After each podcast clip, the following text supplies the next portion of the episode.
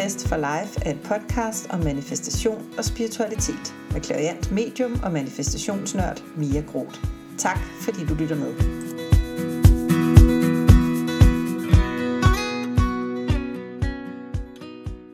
Halløj derude, Mia her, og velkommen til endnu en episode af Manifest for Life podcast. Den her episode, den skal handle om noget, som øh, fylder rigtig meget hos mig i de her dage, og jeg tænker, at det øh, måske også er noget, der fylder hos dig. Og hvis ikke det gør, så øh, kan du i hvert fald blive lidt klogere på det her med at overpræstere, fordi det er det, som, øh, som den her episode af podcasten kommer til at handle om. Det her med at øh, gøre noget ekstra inden for et eller flere områder i livet. Det her med at overpræstere, det her med at være en overachiever, som man også øh, kalder det på engelsk. Og øh, jeg lægger simpelthen ud i den her episode med en helt autentisk historie fra det virkelige liv, nemlig mit virkelige liv, og hvorfor det er, at det her med at overpræstere pludselig er blevet sådan rimelig top of mind herhjemme hos os, og især hos mig. Fordi øh, min mand og jeg, vi har en gang imellem sådan nogle parforholdsaftener, hvor vi øh, sætter os ned, drikker en lille rom, måske, eller det kan også være bare et glas vin, eller sodavand, whatever, men vi kalder det vores romaftener, fordi det sådan ligesom startede ud med, at vi satte os ned, kiggede hinanden dybt i øjnene, tog en lille rom, og så var det ligesom vores parforhold, der var på dagsordenen. Og sådan en aften havde vi nemlig her forleden dag i forgårs, tror jeg det var. Og, øh, og der kommer vi ind på sådan nogle forskellige ting omkring vores parforhold. Og så siger min mand, jeg synes, jeg kan mærke på dig de her dage, at du er sådan lidt presset.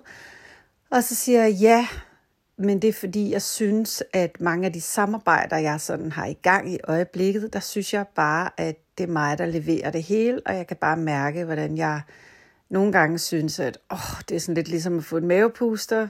Fordi jeg synes, jeg arbejder, arbejder, arbejder, arbejder, arbejder. Og så siger min meget kloge mand, som jo er min mand, fordi vi passer sammen på flere forskellige punkter, men også i forhold til det her med sådan coaching og at se ting på flere forskellige måder og fra flere forskellige vinkler og dybe vinkler gerne. Så han siger til mig, prøv lige at sætte dig over i den der stol, og så kig på det sted, du sad i sofaen før. Så det gør jeg, så sætter mig over stolen, og så sidder jeg så og kigger på det sted, jeg sad før i sofaen, og så siger han, okay, hvorfor er det Mia, hun føler sådan her? Og det er jo detachment, altså det vil sige, at det er sådan en teknik, hvor man ligesom flytter sig, øh, kan man sige, man bliver den, der observerer en selv. Så jeg var pludselig en observerende rolle, så jeg var ikke længere i mig selv, hvis man kan sige det sådan. Jeg var uden for mig selv og skulle kigge ind på den her problemstilling med, hvorfor føler jeg, at det er altid mig, der laver det hele. Og der blev det bare pludselig, altså det ramte mig som en hammer lige i panden, at jeg overpræsterer. Jeg er simpelthen en overachiever. Og grunden til, at jeg føler, at det er mig, der tit i de samarbejder, jeg laver, men også på andre områder i livet, øh, brænder ud øh, af den, der laver det meste, den, der giver det meste ind i en relation, giver det meste ind i whatever det kan være, et, et, et, et, et samarbejdsforhold, det er, fordi at den anden simpelthen ikke får mulighed for at give noget, fordi jeg bare øh, blæser derudad.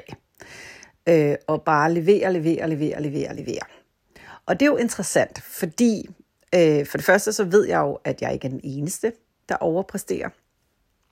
Og, øh, og det er jo også derfor, at jeg ligesom tænker, at det er relevant for dig, der sidder derude.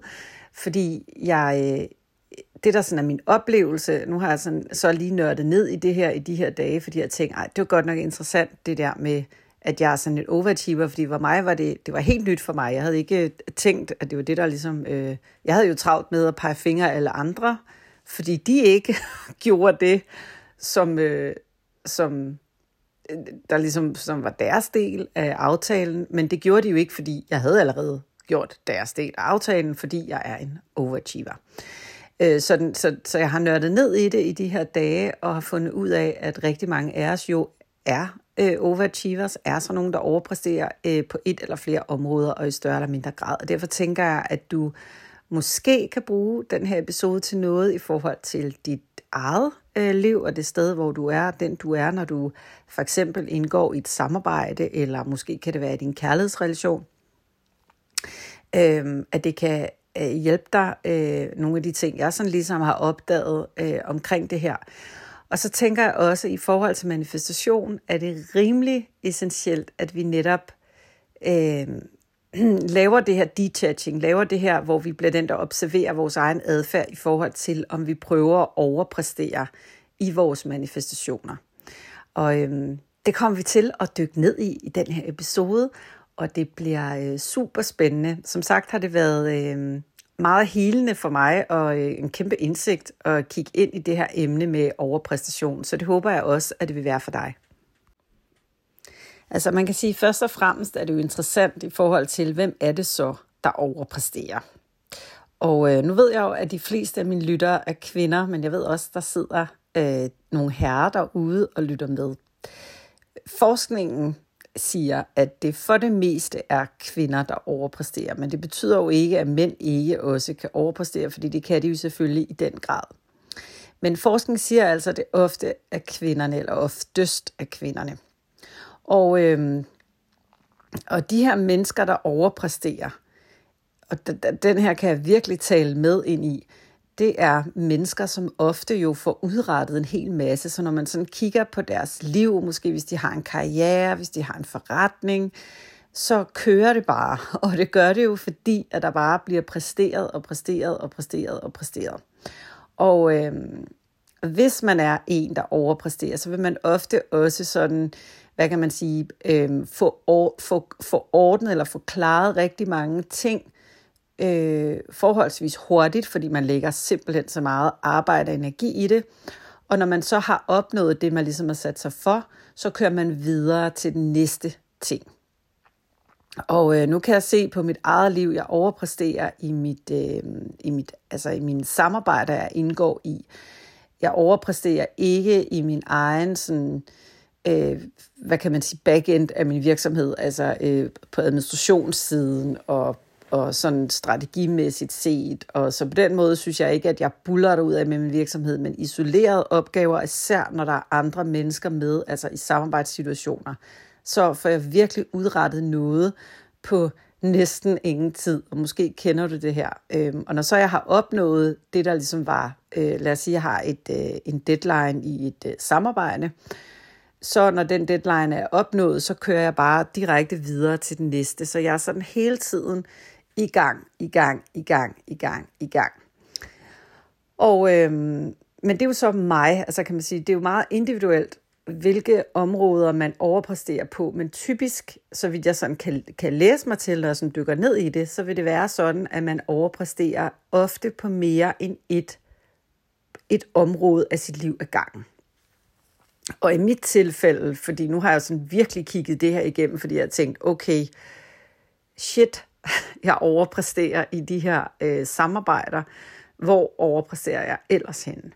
Og der kan jeg godt se, at det gør jeg for eksempel, og det her det bliver det er sådan en lille smule underligt, men det gør jeg i forhold til vores altså mad, altså vores aftensmad, altså det vi indtager som familie herhjemme, hvor jeg bare kan se, hvordan at... Øh, At, at det lige pludselig har nået nogle højder, altså nogle niveauer madmæssigt set, hvor jeg tænker, altså det er virkelig ambitiøs madlavning, ikke? Til sådan en børnefamilie på to voksne og to børn. Øhm, at vi skal have de mest sådan indviklede salater, og øhm, ja, altså det, det er nærmest sådan en gourmet-middag, der bliver serveret, og som så også skal passe ind i hverdagen, både i forhold til at få det handlet ind, men også i forhold til at få tilberedt al den her øh, mad, og få den serveret på den lækreste, lækreste, lækreste, lækreste måde, sådan så, at min mand og mine børn, når de får deres tallerkener, som ovenikøbet er blevet portionsanrettet for dem, så er det en fryd, ikke bare for smagsløgne, men også, øh, hvad kan man sige, selve synet af den mad, der bliver serveret, altså helt visuelt er det en pleasure. Og... Øh, Det er jo fint nok øh, på den måde, at jeg godt kan lide at lave mad. Så derfor så er det jo dejligt. Men i det øjeblik, at det begynder at blive noget, hvor jeg kan mærke, at det her, det brænder jeg ud på. Det her, det er for hårdt. Det her, det magter jeg næsten ikke at gå i gang med. Øhm, så er det jo, altså det er jo the downside, kan man sige, ved at være en overachiever. Det er jo netop, at man lægger så meget energi og så meget følelse i det, man laver, at man bagefter sidder tilbage med en følelse af, nå, men det var så det. Altså den her, sådan en, en følelse af tomhed, når den her mad for eksempel bare blev spist på tyve minutter, ikke? Som sådan en typisk øh, ulvetime, der klokken halv seks en onsdag aften. Øhm, altså man sidder tilbage med sådan en, en, en tom følelse, man sidder tilbage med en følelse af at have brugt en masse energi på noget, og, og nu, det var så det. Altså det, det giver ikke den der, sådan, altså det arbejde, den effort, man har lagt i det, giver ikke en tilsvarende bonus, når man er færdig. Så det er en af de, de ting, man ligesom kan, både kan, kan måle på i forhold til at finde ud af, om man selv er en overachiever. Men også, øhm, altså det er jo en reel skyggeside ved det, fordi der er jo også fordele. Altså fordelen er jo, at, øh, at som overachiever, der vil man ofte have et eller flere områder i livet, de områder, man overpræsterer på, hvor det bare kører super. Forstået på den måde, at man får en masse helt vilde resultater, fordi man lægger simpelthen så meget energi i det her. Øhm, og en af downsides kan så være den her følelse af tomhed, den her følelse af, at det ikke gav en det, man gerne ville. Og der er vi jo så inde på selve øhm, årsagen til, at øh, du måske er en overachiever. Fordi det her med, at det skal give en noget, det er jo, at der er noget udefra en selv, der skal fylde en op, der skal fylde et tomrum, man har inde i sig selv. Og i forhold til for eksempel øh, madlavningen, der vil det være, at når min familie, de ser den lækre, lækre, fantastiske mad, jeg igen har, har skubbet hen foran, foran dem der, øh, så øh, skal jeg have anerkendelse og have at vide, at ej, hvor var det bare, hvor er du bare fantastisk og uundværlig, at du har lavet det her. Så den følelse af at være fantastisk og uundværlig, den skal have fra noget, der, der er uden for mig selv i det her tilfælde. Og derfor overpræsterer jeg, derfor gør jeg mig ekstra umage, så jeg er helt sikker på, at jeg kan få den her, så jeg er god nok, så jeg er elsket. Øhm, og det er jo selvværd. Altså der er vi øh, helt nede i, øh, i selvværdskoppen, som ikke er blevet fyldt op af en selv, og derfor så gør man en hel masse vilde ting, for at andre skal fylde den her kop op for en. Og øh, det, der er rigtig uhensigtsmæssigt ved det her med at overpræstere, som jeg så har fundet ud af nu, det er jo, at det er, eller det bliver ret hurtigt, en vane. Så det vil sige, på de områder, hvor man har en strategi, og det har man jo, altså det er jo, altså det her med at overpræstere, det er jo en strategi, det er jo en strategi, som vi på et eller andet tidspunkt i livet, højst sandsynligt i løbet af vores barndomsår, har fået ind som en strategi, vi kan bruge til at blive elsket på. Og, øhm, og der er jo rigtig meget mere at sige omkring strategier og mønstre, som vi har med os fra barndom og ungdom af, og det kommer jeg ikke til at gå dybt ned i, i den her episode, fordi så bliver den lang, lang, lang, men det er helt klart jo noget, altså de her temaer i forhold til, ja, de her temaer, vi har med os øh, fra vores barndom, som jo ofte har en indvirkning på vores øh, voksenliv. Dem, de her temaer, dem kender vi jo alle sammen til. Det er ikke sikkert, at vi er særlig opmærksomme på, at vi har dem, men vi har dem jo alle sammen. Altså vi har alle sammen i større eller mindre grad nogle strategier med os fra barndommen af, som stadigvæk kører som sådan nogle mønstre. Det er den, øh, hvad kan man sige, motorvej, vores hjerne kører ud af i en given situation. Så det vil sige, at i mit tilfælde, når jeg indgår et samarbejde, hvor der er nogle deadlines, så har min hjerne har kørt på den samme rute i så mange år i træk, i forhold til, at det betyder, at jeg skal ind og overpræstere nu. Og så er det det, vi gør. Fordi det er det, der er strategien, ikke? Og, øhm, og det, der er uhensigtsmæssigt, det er jo, at det bliver en vane. Så det vil sige, at hver gang jeg så indgår i et samarbejde, hvor det kræver, øh, altså hvor jeg skal føde ind med et eller andet, øh, ofte vil det være noget vidensmæssigt, det vil sige, at jeg skal lave nogle, nogle, en workbook, jeg skal lave et eller andet andet, øhm, jamen, så går jeg alt for meget all in. Så, så er det den her strategi, jeg bruger, så er det det, jeg ved, der virker. Øh, jeg tænker ikke engang over det. Jeg gør det bare.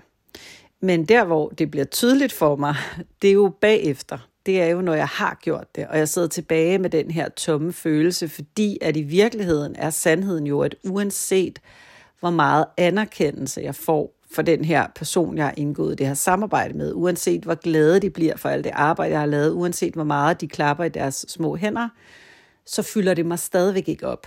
Fordi det kan ikke fylde mig op.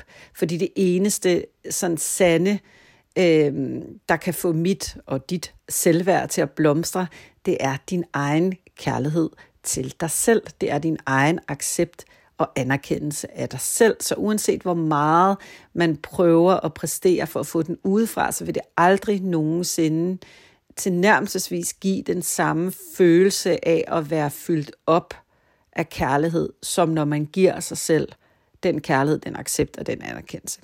Det er sådan min påstand. Og øh, udover at man at det bliver en vane, og man sidder der bagefter og sidder med den her tomhedsfølelse af ikke at være blevet fyldt op, så man jo samtidig også ofte, det er jeg i hvert fald, og det tænker jeg rigtig mange vil være, når de har været ude og overpræstere, så er man jo træt, man er jo drænet, man har ikke noget energi tilbage, fordi man har brugt simpelthen så mange ressourcer på at præstere det her. Så det bliver en vane, man ikke engang tænker over. Og øhm, det, der er interessant, det er jo, om du, når jeg siger alle de her ting, måske kan genkende nogle ting fra dit eget liv. Altså, og det er jo sådan på en måde lidt sårbar deling, fordi jeg jo, udover at være Mia og have den her podcast, jo også er i et... Øhm, altså, jeg har min egen virksomhed, jeg underviser, så jeg agerer jo også sådan professionelt ude i verden. Men jeg er jo samtidig, øh, må jeg erkende, et øh, menneske, og... Øh, og kan bare se, hvordan det her med at overpræstere, hvad, hvad der ligesom sker, når jeg har fået bevidsthed ind omkring det her mønster på de her områder. Hvor, hvor stor en lettelse det er ligesom at kunne træde ud af det, og netop lave det her detaching, altså kigge på mig selv udefra. Og det er det, jeg, jeg godt kunne tænke mig, når du lytter med her, at du måske også gør. Og prøve at kigge, okay, er der nogle områder i dit liv, hvor du overpræsterer? Overpræsterer du i din kærlighedsrelation, for eksempel? Jeg tror ofte, at det her med at overpræstere, at det vil være noget, vi gør i relation til andre. Så det kan være i din kærlighedsrelation, det kan være i dine venskaber, det kan være i forhold til din chef på dit arbejde, det kan være i din virksomhed i forhold til dine kunder. Det kan være i alle mulige øh, setups, alle mulige relationer, øh, som du har i dit liv. Og prøv at kigge, okay, er der nogle steder, hvor du i virkeligheden søger det her med at blive fyldt op, men hvor du sidder tilbage bagefter med et tomrum? Og øhm, man kan også, altså en ting er, at man kan overpræstere i forhold til at ligesom gøre ekstra, som, øh, som jeg så gør for eksempel med madlavningen. Men jeg synes også, jeg kan se nogle andre mønstre, altså nogle andre adfærdsting, nogle andre handlinger, der ligesom kommer i kølvandet på det.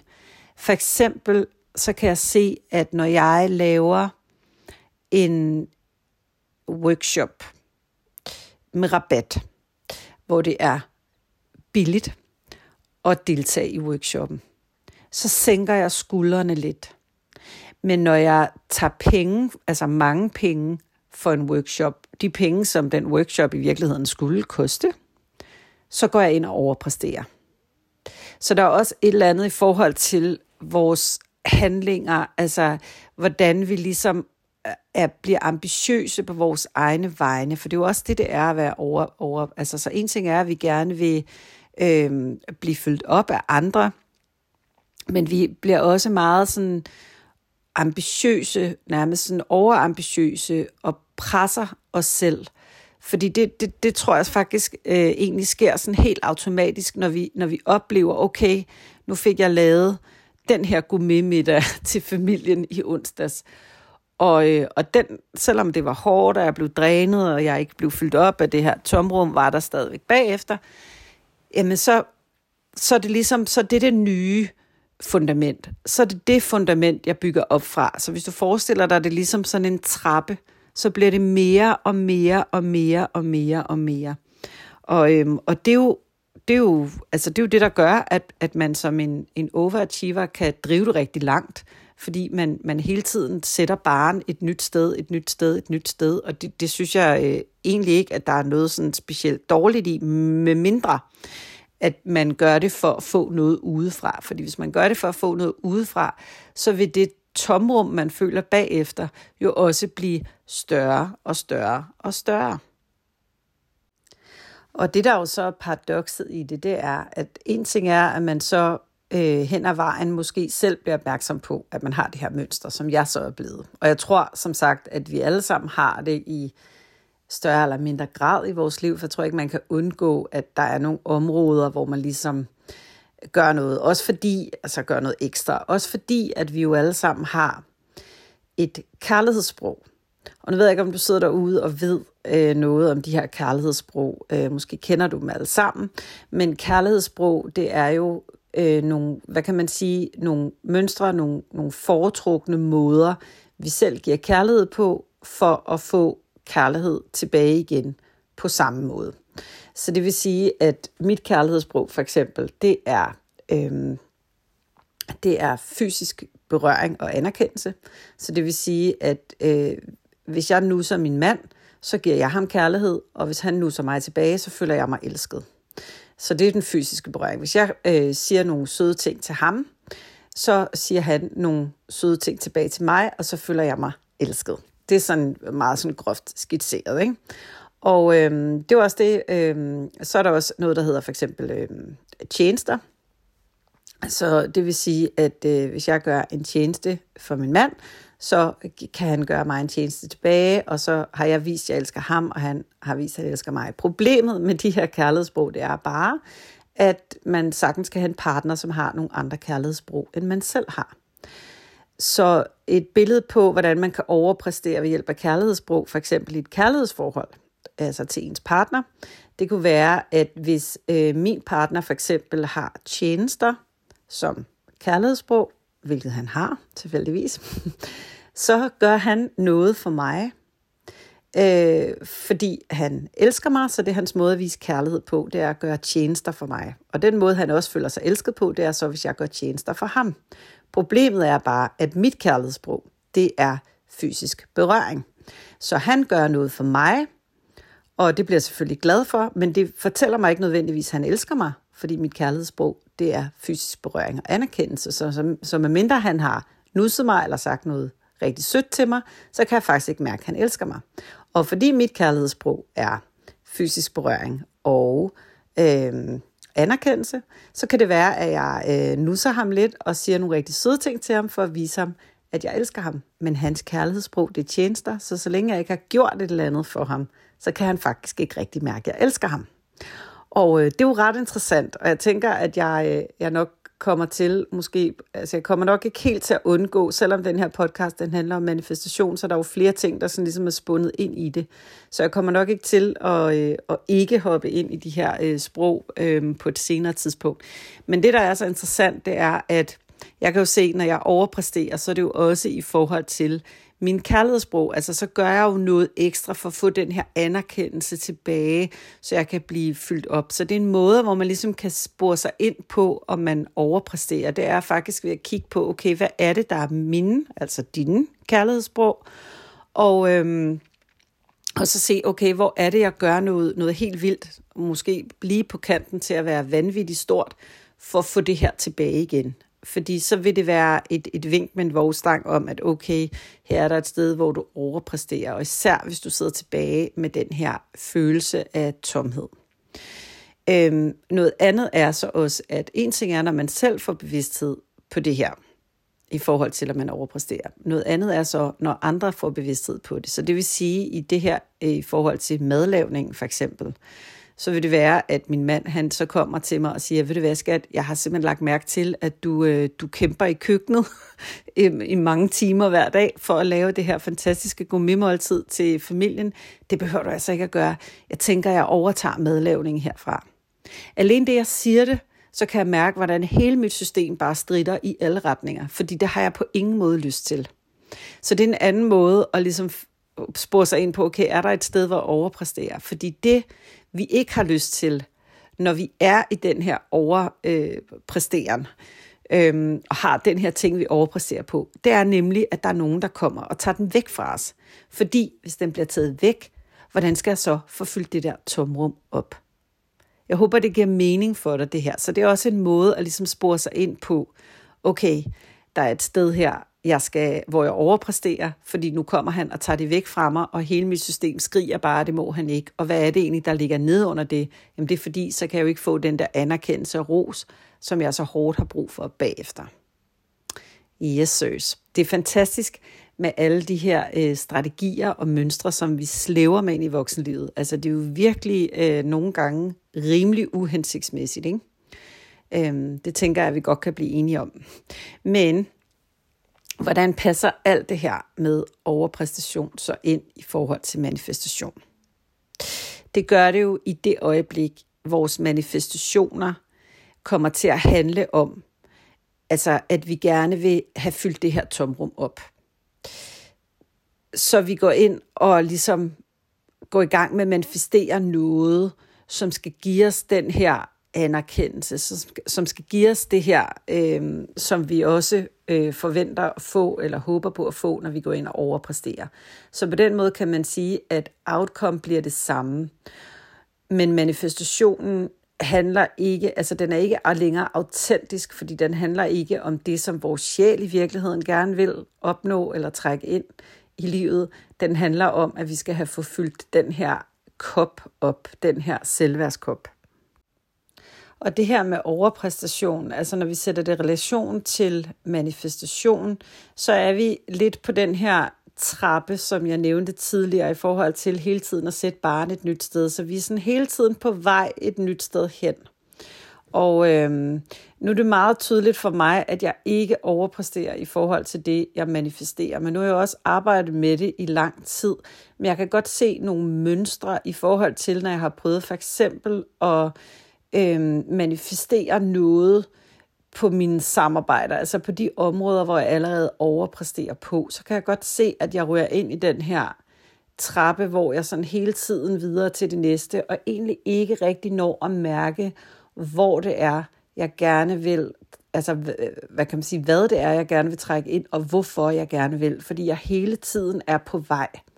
Og det er det, altså så hvis man Hvis man siger, at man er en overachiever, for eksempel på, på kærlighed, og man er i gang med at manifestere noget, øh, som har med kærlighed at gøre, for eksempel i gang med at manifestere øh, sin drømmemand, så er det meget vigtigt, at man er opmærksom på, at okay, jeg, jeg overpræsterer på kærlighed i forvejen, så, så man laver det her detachment og prøver at stille sig selv lidt uden for sig selv.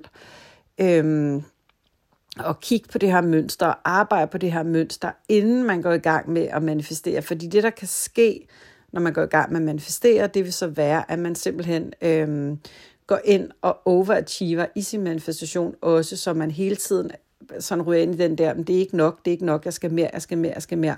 Og så er man faktisk i mangel af energien. Altså så manifesterer man ud fra et sted, hvor man føler, at man mangler noget. Og en helt sådan klassiker inden for manifestation, det er jo netop det her med, at når vi manifesterer fra mangelenergien, for eksempel hvis vi vil manifestere penge, men vi føler, at vi mangler penge, så derfor vil vi gerne manifestere flere penge, så vi aldrig kommer til at mangle dem. Så det vi manifesterer, det er den der mangel. Det vi manifesterer, det er, at jeg mangler penge nu. Og så er vi i gang med at manifestere mere mangel.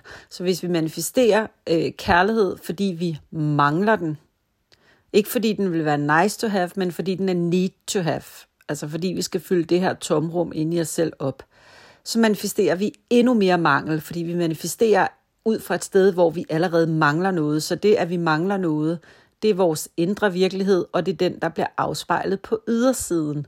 Så det er derfor, det simpelthen er, altså i forhold til manifestation, er sådan et, et øh, hvad kan man sige, breakthrough point for mig på en eller anden måde, at få den her gave, det er at blive opmærksom på det her med overpræstation, fordi det er, jeg kan mærke, det er så vigtigt for dig, der sidder derude og gerne vil manifestere, og få blik på det her, og få blik på dine egne mønstre. Øh, og især hvis du er i gang med at manifestere et eller andet, så lige stop op, og så kom i kontakt med, hvorfor er det, du manifesterer det her, og er det her et område, hvor du allerede overpræsterer på. Det, der også ligger i det, når vi overpræsterer, det er jo, at vi i virkeligheden utilsigtet fjerner ansvaret for den, vi er i relation med. Så hvis vi overpræsterer i en relation, for eksempel i et kærlighedsforhold, så går vi så meget all in på nogle punkter, på, no- på nogle steder i det her øh, parforhold, hvor vi giver, vi giver, vi giver så meget, at vores partner faktisk ikke får mulighed for at komme på banen. Og det kan jeg jo se meget tydeligt i forhold til de her samarbejder, som jeg nævnte tidligere, hvor jeg har nogle strålende eksempler fra eget liv, i forhold til, at jeg har givet så meget ind i et samarbejde, at den, jeg samarbejdede med, faktisk ikke har haft mulighed for at lave noget. De har så været sådan glade for det, jeg har lavet, men, men der har ikke været sådan, så meget den anden vej, fordi at jeg har jo lavet det. Og øhm, hvis vi overfører det til manifestation, så betyder det jo, at vi tager et overansvar for vores manifestation. Og dermed også kommer til at gå ind i knokleenergien, så det ikke længere co-creation, så det er ikke længere os og den her universelle energi, der arbejder sammen, så det er ikke længere loven om tiltrækning, vi bruger, når vi manifesterer. Så er det, vi knokler der ud af for at opnå det mål, og så går vi ind i knokleenergien, så går vi ind i stressenergien, så går vi ind der, hvor vi brænder ud, fordi vi gør, og vi gør, og vi gør, fordi vi har svært ved at læne os tilbage og lade den anden komme på banen, i det her tilfælde, den her universelle energi, komme på banen og do its magic, som man siger. Så derfor altså kan man sige, at det her overansvar kan også betyde, at vi kommer til at spænde ben for os selv, at vi tror, at vi skal kende vejen derhen, fordi vi er vant til at overpræstere, fordi vi er vant til at være dem, der skulle gøre en hel masse.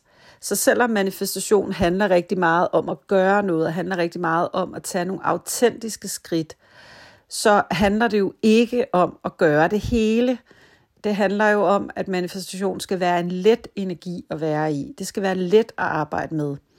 Øh, let på den måde, at det ikke er knokleri. Det kan godt stadigvæk være, at det kræver noget af en, at man skal øh, arbejde med nogle temaer i sit eget liv, sin frygt for at stille sig frem, stille sig op på ølkassen og være den, der taler højt om et eller andet, øh, man har på hjerte for eksempel. Altså, vi skal stadigvæk kravle ud af hulen øh, og gøre noget for at manifestere, men vi skal ikke gøre det hele. Og hvis vi overpræsterer på det punkt, vi nu er i gang med at manifestere på, så er der altså en overhængende risiko for, at vi faktisk ender med at gøre det hele, fordi vi går ind i det her, den her overpræstationsstrategi, som vi har brugt i vores liv. Så for lige at recappe, eller ikke så meget recappe, måske i virkeligheden invitere. Så jeg kunne godt tænke mig med det her, øh, den her episode, det er også derfor, jeg har lavet den. Jeg vil godt tænke mig at invitere dig til at kigge på det her tema med overpræstation i forhold til dit eget liv. Så prøv at kigge ind i, om der er nogle områder i dit liv. Kig på det. Om der er nogle områder i dit liv, hvor du kan se, at du ryger ind i det her med at overpræstere. At du gør ekstra, ekstra, ekstra meget for at få anerkendelse, for at få kærlighed, for at få ros, for at føle, at der er plads til dig. For at føle, at du er god nok. Og i det øjeblik, du får blik for det, når du identificerer det her område, så, så laver du, altså så detacher du, så observerer du det jo, fordi nu har du fået bevidsthed på det.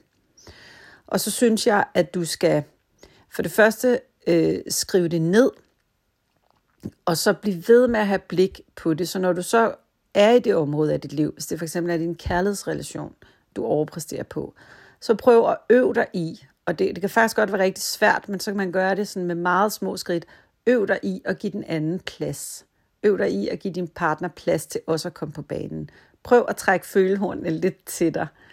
Øhm, og der sker jo noget. Altså det øjeblik, vi får bevidsthed på, på områder og mønstre, øh, vi selv har, så det er klart, at det er også der, når, når først vi har fået bevidsthed på det, så det er også der, vi har mulighed for at ændre det.